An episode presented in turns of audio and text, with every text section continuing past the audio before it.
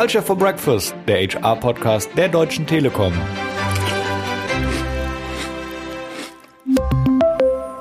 Willkommen zu Culture for Breakfast, eurem HR-Podcast der Telekom. Heute soll es um das Thema Respekt und Integrität gehen und die Macht der Sprache. Dafür ist Barbara Costanzo bei mir. Hi Barbara. Hallo Dominik. Das Format hier heißt Culture for Breakfast. Was ist denn so dein Lieblingsaufstrich eigentlich morgens? Oder frühstückst du gar nicht? Ähm, Aufstrich habe ich nicht. Also bei mir ist egal, um welche Uhrzeit ich aufstehe. Es muss auf jeden Fall einen starken Kaffee mit Milch geben und zwei Süßstoff. Uh, ja. Ohne Süßstoff wäre ich auch dabei. Dann haben wir meinen perfekten Morgen. Vielleicht, dass wir erstmal hier anfangen. Du bist Vice President Group Social Engagement bei der Telekom. Was bedeutet das? Was machst du bei der Telekom? Also Social Engagement äh, ist die gesellschaftliche Verantwortung für den Konzern. Das heißt, dass äh, in meinem Team ganz unterschiedliche Verantwortung für den Konzern Deutsche Telekom übernommen werden. Ich nehme mal den Punkt raus, über den wir im Folgenden wahrscheinlich am meisten sprechen werden, das ist das Thema Medienkompetenz als eine der Schlüsselkompetenzen in der Zukunft. Und um nur einen einzigen Satz zu sagen, bevor du mich dann weitere Sachen fragst, bei der Telekom ist natürlich klar, dass wir uns nicht nur verantwortlich fühlen für Produkte und Dienstleistungen, die wir verkaufen, sondern auch für den Umgang der Gesellschaft damit. Also Vorteile nutzen nutzen, aber auch Nachteile kennen. Und dazu kannst du mich jetzt alles Mögliche fragen. Ja, gerade wenn wir über das Thema Respekt sprechen, welche Bedeutung hat da Sprache? Das Thema, das wir im Moment intensiv bearbeiten, und zwar seit dem letzten Jahr, ist digitale Demokratie und digitale Zivilcourage. Und ich fange das deshalb so rum an, weil wir nicht gestartet sind, um zu sagen, Respekt und Sprache, wie hängt das zusammen? Aber man berührt das natürlich sehr stark. Also Hate Speech und Fake News sind so Schwerpunkte, die wir sehr intensiv bearbeitet haben. Was bedeutet Meinungsfreiheit? Ähm, wie kann man eigentlich respektvoll beziehungsweise konstruktiv miteinander in Dialog treten, obwohl man sich vorher angehatet hat im Netz? Also wie funktioniert das eigentlich? Also für mich ist Sprache sowohl ein Mittel, um ein Thema attraktiv zu machen, wie natürlich auch, um intensive Meinungsmache zu machen. Ich glaube, dass Sprache fast noch mehr als Ausstrahlung ist wenn ich Menschen gewinnen will. Ja, aber das ist ein total interessanter Punkt, weil du hast auch gerade von respektvoller Sprache gesprochen. Und wenn du gerade sagst, es ist so ein wichtiges Mittel, kann man respektvolle Sprache denn lernen?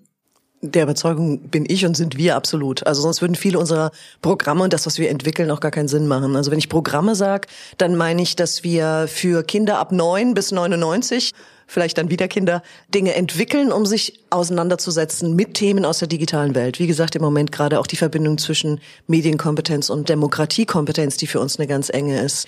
Respektvolle Sprache kann man lernen, so wie man alles andere lernen kann. Genauso wie man übrigens auch Zivilcourage lernen kann. Also bei vielen Dingen denkt man ja so, oh, entweder bin ich mutig oder nicht, ähm, entweder kann ich so sprechen oder nicht. Aber das ist natürlich Quatsch. Äh, Sprache verändert sich ja im Laufe des Lebens. Nicht nur mit der Erfahrung. Es wird auch immer mehr ein Ausdruck meiner Meinung nach des eigenen Charakters. Und das, was im Netz passiert, um da die Schleife zu ziehen, ist insofern ein Problem, dass wir die Salonfähigkeit von bestimmten Themen oder auch von einem bestimmten Tenor erleben. Also das heißt mit anderen Worten, umso mehr Hass es im Netz gibt, umso normaler wird das auch in der Sprache, umso weniger ist das auch ein Problem, wenn ich dich eine Bitch nenne, obwohl ich eigentlich denke, du bist ein ganz guter Typ. Also wir haben ja immer diese zwei Welten. Wir haben einmal online, wir haben einmal reale Welt und wir hatten schon mal ein Vorgespräch und dazu auch gesagt, ja, deine Sprache weicht auch viel von, von Kollegen vielleicht ab oder dass, dass du auch teilweise mal schlucken musst, oh, jetzt habe ich das Wort benutzt. Ist das denn, denkst du jetzt viel mehr über Sprache nach im Alltag und wie würdest du denn deine Sprache beschreiben? Ich glaube, dass Sprache, so wie ich gerade gesagt habe, ein Ausdruck der eigenen Persönlichkeit ist. Und wenn man jetzt jemand wie ich ähm, ist, der auch ganz gerne auffällt, also das macht jetzt nicht nur meinen Job aus, sondern ich habe auch viele Moderationen gemacht und so. Also ich, für mich ist es so, ich stehe eigentlich ganz gerne im Mittelpunkt. Dann drückt sich das auch in der Sprache aus. Also ich versuche auch in der Sprache, und das gelingt manchmal positiv, manchmal auch nicht, muss man ehrlich sagen, versuche ich schon auch kraftvoll zu sein, Energie auszustrahlen und ja, Deshalb glaube ich, dass äh, Sprache schon schon ein Ausdruck auch von dem ist, so wie man sein möchte. Es verändert sich manchmal und äh, du hast mich gefragt, ob ich mehr darüber nachdenke. Also durch die intensive Auseinandersetzung mit dem Thema Hate Speech was wir natürlich eher von der strategischen Meinungsmache her betrachten, aber durch die intensive Auseinandersetzung ist schon so, dass ich manchmal so denke, oh Barbara, der ist jetzt nicht gut. Also der ist zwar kraftvoll und Leute drehen sich um und denken, wow, was ist das denn für eine? Das ist, kann ganz interessant sein, aber nee, das ist äh, nicht gut. Ja, ich glaube ja, dass man sensibler wird, wenn man sich intensiver mit dem Thema beschäftigt. Mhm. Und wenn wir jetzt eben gerade auf, auf den Online-Fahrt schauen, du hast gerade auch Hate Speech schon angesprochen, das ist ja im Grunde genommen kein neues Phänomen, aber es ist, ist gerade sehr in den Fokus gerückt. Seit wann auch für dich und wie betrachtest du das Thema? Ich kann nicht genau sagen, wann Hate Speech so einen Höhepunkt erreicht hat oder, also warum vielleicht schon, aber wann das angestiegen ist. Also ich wüsste nicht, wie man den Zeitpunkt jetzt genau markiert. Ich glaube einfach, dass das, was passiert ist im Netz, schon ein bisschen anders ist als in der analogen Welt. Können wir ja gleich vielleicht noch mal ein bisschen intensiver drüber sprechen. Was ist eigentlich der Unterschied zwischen diesen beiden Welten? Das hast du eben gerade so gesagt. Aber ich bin sicher, dass Hate Speech eine große Rolle spielt und dass das auch nicht meine eigene Filterblase ist. Also auch das muss man sich ja immer wieder fragen. Ne? Wenn man sich mit einem Thema intensiv beschäftigt, könnte ja auch sein, dass weil ich mich so sehr damit beschäftige, plötzlich nur noch Artikel kommen zum Thema Hate Speech. Aber da helfen einem ja auch Statistiken, die einfach sagen, ja, es verschiebt sich ähm, was vor allen Dingen im Netz und es gibt auch ein Überschwappen in die analoge Welt. Und genau das ist der Punkt, der einen auch beunruhigen sollte. Also das ist nicht ein privates Späßchen, wo ich mal jemanden beschimpfe im Netz, sondern hier geht es um Meinungsmache und hier geht es auch darum, diese Meinungsmache in der analogen Welt fortzusetzen. Genau, und du hast das jetzt schon angesprochen und also ich für meinen Teil habe das Gefühl, dieses Überschwappen findet jetzt stärker statt. Also wenn ich jetzt einfach mal ein paar Jahre zurückdenke und ich einen Hasskommentar gelesen habe, dann habe ich mich bei diesem Gedanken erwischt, okay, das ist jetzt jemand, der traut sich im Netz, aber wenn er in der realen Welt vor mir stehen würde, ist er auf gut Deutsch gesagt ein ziemlich armes Würstchen. Heute haben wir das, dass das viel mehr sich organisiert, viel mehr diese Meinung dann auch im Analogen stattfindet und auch tatsächlich offenkundig präsentiert wird. Will man das denn überhaupt auftrennen? Wo, wo setzt man jetzt an? Im Analogen, im Digitalen? Wo fängt es für dich an? Was ist so der größte Painpoint? Ich weiß nicht, ob man das trennen kann. Das kommt ja auf die Art der Perspektive an. Also es gibt ja viele Organisationen, auch mit denen wir zusammenarbeiten, ich nehme mal zum Beispiel Gesicht zeigen, die ähm, eher in der analogen Welt ansetzen und sich gegen Antisemitismus und Rassismus stellen. Wir, die wir eher von der digitalen Seite her draufschauen. Also ich weiß nicht, ob man das trennen kann, ob man sagen kann, das eine ist der Anfang und das andere ist die Fortsetzung. Du kannst natürlich, auch wenn du nicht einen festen Zeitpunkt avisieren kannst, kannst du natürlich sagen, wann waren so Höhepunkte. Also wenn man so ab 2014 mit dem Höhepunkt 15, 16 schaut, wo viele Menschen nach Deutschland gekommen sind, nach Europa gekommen sind. Also ich spreche von Flüchtlingen. Das war ja schon ein Höhepunkt, der meiner Meinung nach auch sprachlich im Netz was verschoben hat und wo auch so die Counter-Speech-Organisationen, die großen, wie zum Beispiel Ich bin hier, gerade erst in der Gründung waren. Also Ich bin hier, mit denen wir als Deutsche Telekom ähm, auch jetzt intensiver zusammenarbeiten, hat ja mittlerweile 45.000 Ehrenamtler, die sogenannten Counter-Speech machen im Netz, Solidaritäten bilden für konstruktiven Dialog. Aber das, das war zu dem Zeitpunkt 15, 16 eher so Eigenengagement, würde ich mal sagen.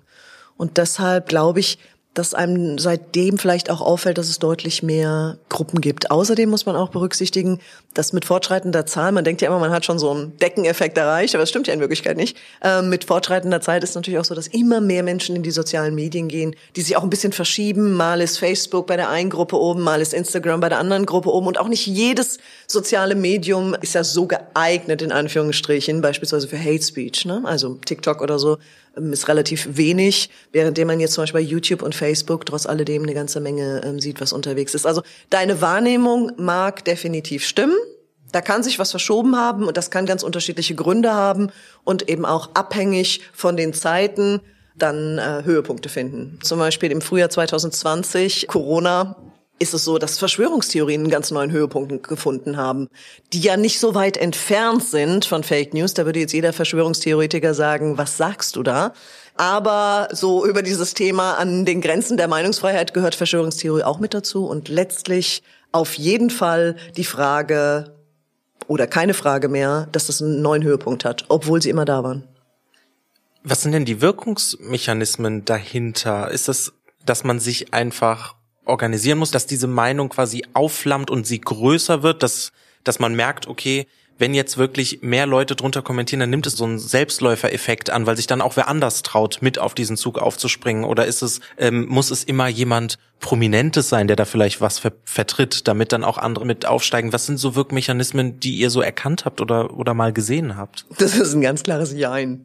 Also zum einen muss man sagen, ähm, das sind natürlich nicht nur Prominente oder Persönlichkeiten, deren Namen man schon mal gehört hat oder sowas, die Dinge aufflammen lassen. Und da muss man sicherlich auch das ein oder andere trennen. Also wenn wir jetzt bei Fake News schauen, ist es so, dass das, was wir gesehen haben, sich aufteilt zwischen Bots und jedermann. Ich glaube, dass ein Fehler ist zu sagen, ja, Fake News, das ist ja was für denjenigen, der diese Sprache immer so gelernt hat. Äh, das hat was mit Bildungsarmut oder sonst was zu tun. Das ist nicht so. Manchmal würden wir uns das wünschen, ne? Dass wir bestimmte Phänomene so an so einer Gruppe eingrenzen können und dann sagen können, ah, die sind das Problem.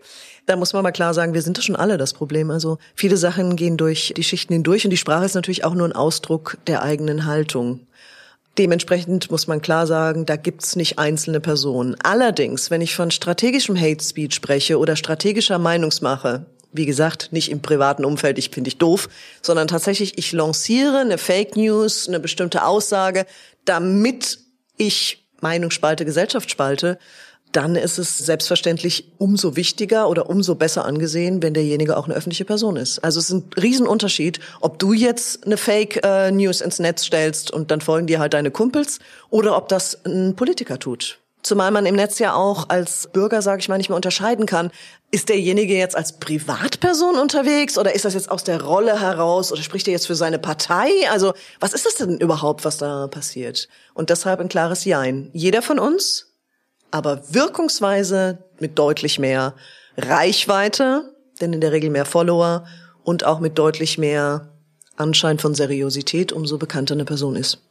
Und du hast eben gesagt, dass das sich eben durch alle Schichten zieht. Wir können nicht eine Problemgruppe ausmachen, wenn man es mal so sagen möchte.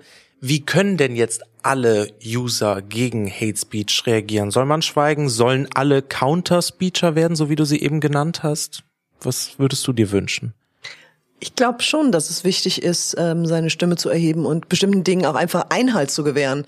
Das ist schwer im Netz, schwerer manchmal in der analogen Welt ich weiß nicht, ob jeder und immer Counterspeecher werden sollte, aber was ich mir natürlich wünsche, und das ist ja mein Thema, auch beim Arbeiten, ist das Thema Zivilcourage. Also aufstehen, auch nicht immer wissen, was als nächstes passiert, aber in der Regel ist es ja so, dass man selber jetzt nicht zu befürchten hat, dass man in das Auge des Orkans gerät, sondern dass man in der Regel auch, wenn man vor allen Dingen konstruktiv antwortet, egal auch wie der andere unterwegs war, es eher darum geht, den anderen schweigenden Mitlesern auch eine Alternative anzubieten. Und dementsprechend, ja, ich bin der Meinung, dass man deutlich mehr machen sollte. Und das ist angefangen von die wirklich harten Dinger melden, anzeigen, bis hin zu auch Position beziehen. Und ich glaube, dass bei den schweigenden Mitlesern auch immer Menschen dabei sind, die es auch anders wissen. Also die gar nicht mal nur so schreiben müssen, nur finde ich doof, ähm, sondern die wirklich auch sagen könnten, nee, da kenne ich die Zahlen, da stimmt was nicht. Oder hast du den Zusammenhang gesehen?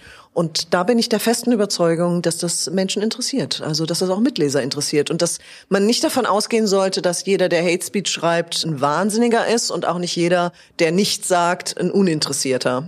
Aber dass manche halt noch schlafen? Mhm. Und du hast eben auch gesagt, die Zivilcourage zeigen, weil man ja nicht immer direkt im Auge des äh, Sturms landet dann quasi oder im Fokus ist von Hate Speech. Jetzt haben wir aber ja auch zum Beispiel jemanden, der für einen Spot der Telekom aufgetreten ist, der Transgender ist und eben diesen Hate abbekommen hat, ne? also puren ähm, Hass dafür, dass er sich für sein Geschlecht nicht wohlgefühlt hat. Als du die Kampagne gesehen hast, wie kam das für dich dann an? Es ist ja eben genau dein Thema, was das auch mit einer Person machen kann.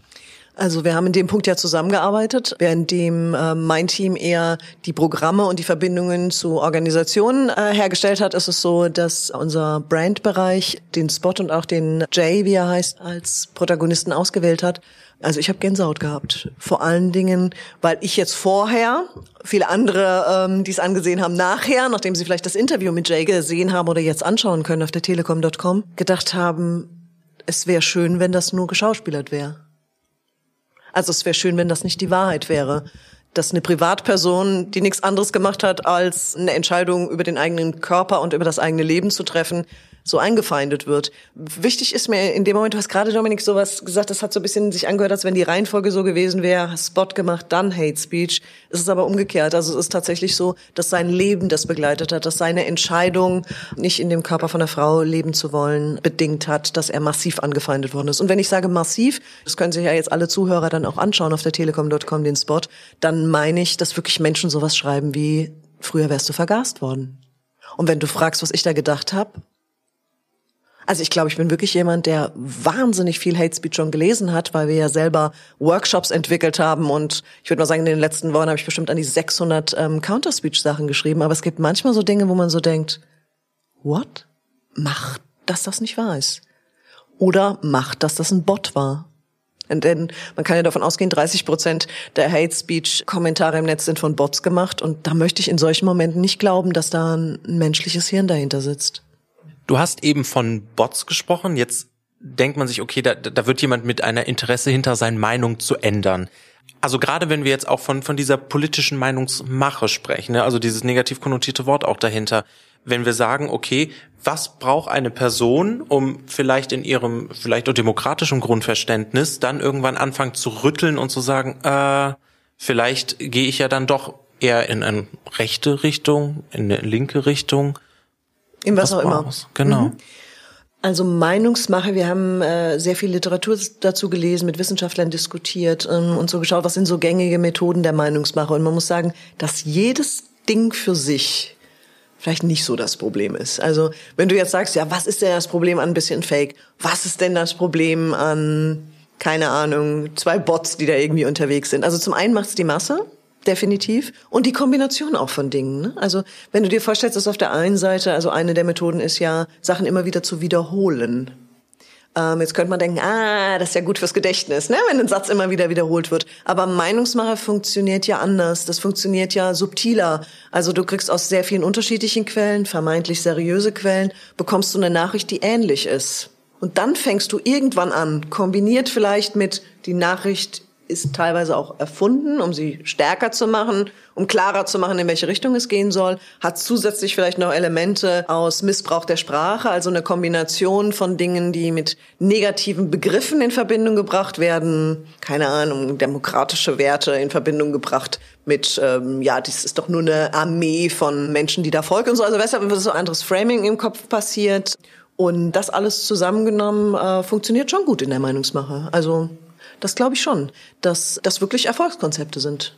Und Erfolgskonzepte, die leider diejenigen, die manipulieren, besser drauf haben als diejenigen, die sagen, oh, ich will dir ganz viele Alternativen bieten und du bist ein mündiger Bürger, dann kannst du ja selber entscheiden, in welche Richtung das geht. Übrigens, ich wollte noch sagen, politische Meinungsmache heißt ja für mich nicht Politik, sondern da geht es eher um gesellschaftliche Themen, ne? Themen genau. des Zusammenlebens, also die dann natürlich häufig auch über Politik gespielt werden oder über Gesetzgebung oder Entscheidungen. Ne? Wer darf hier rein, wer darf hier nicht rein, wer darf hier heiraten und wer nicht.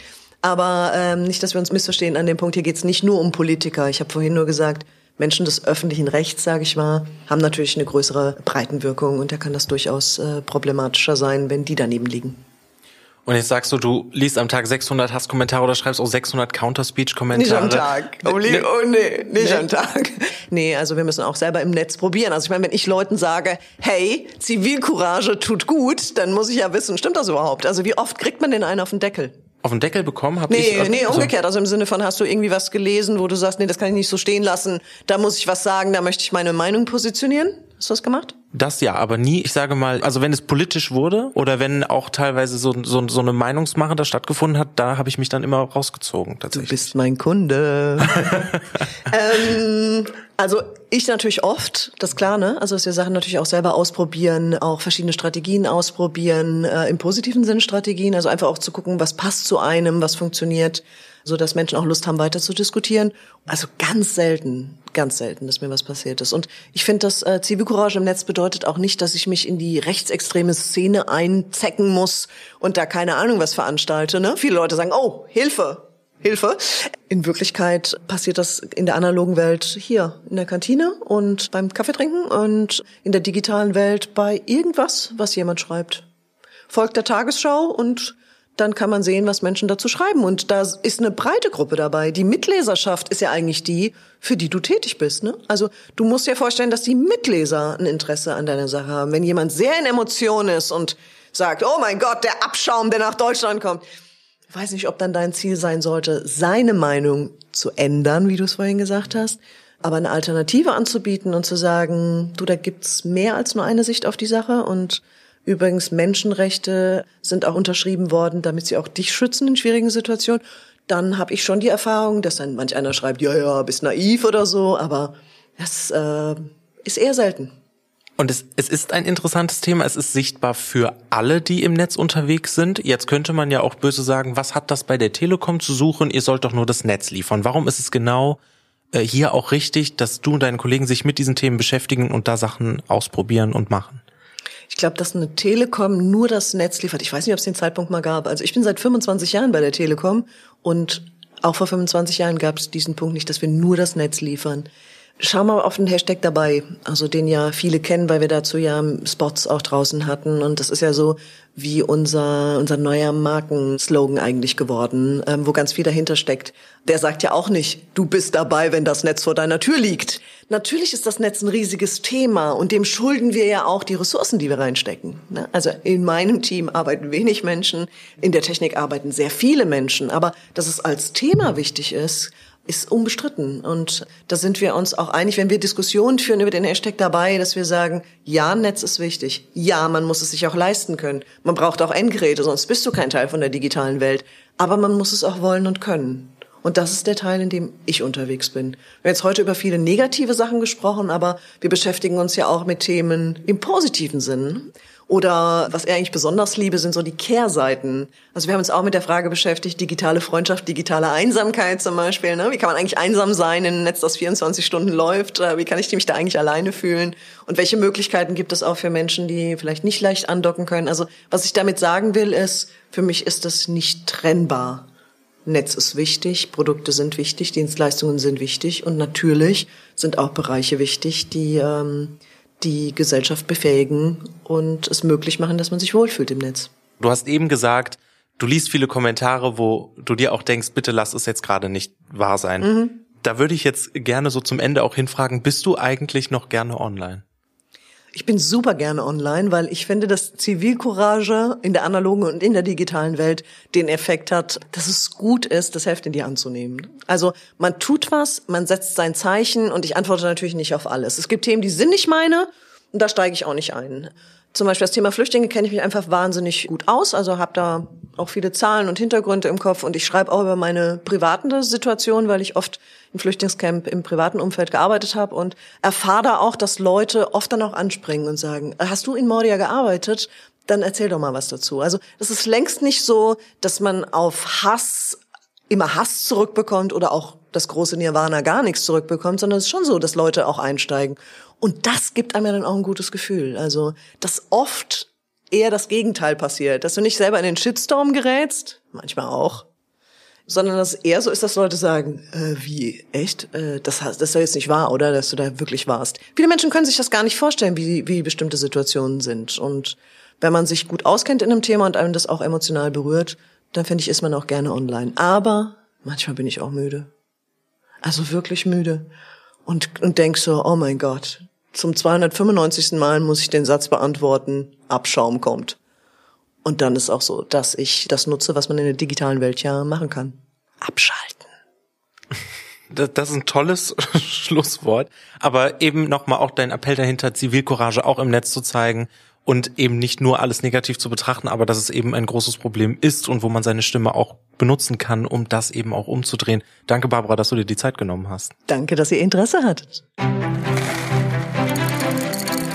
Culture for Breakfast, der HR-Podcast der Deutschen Telekom.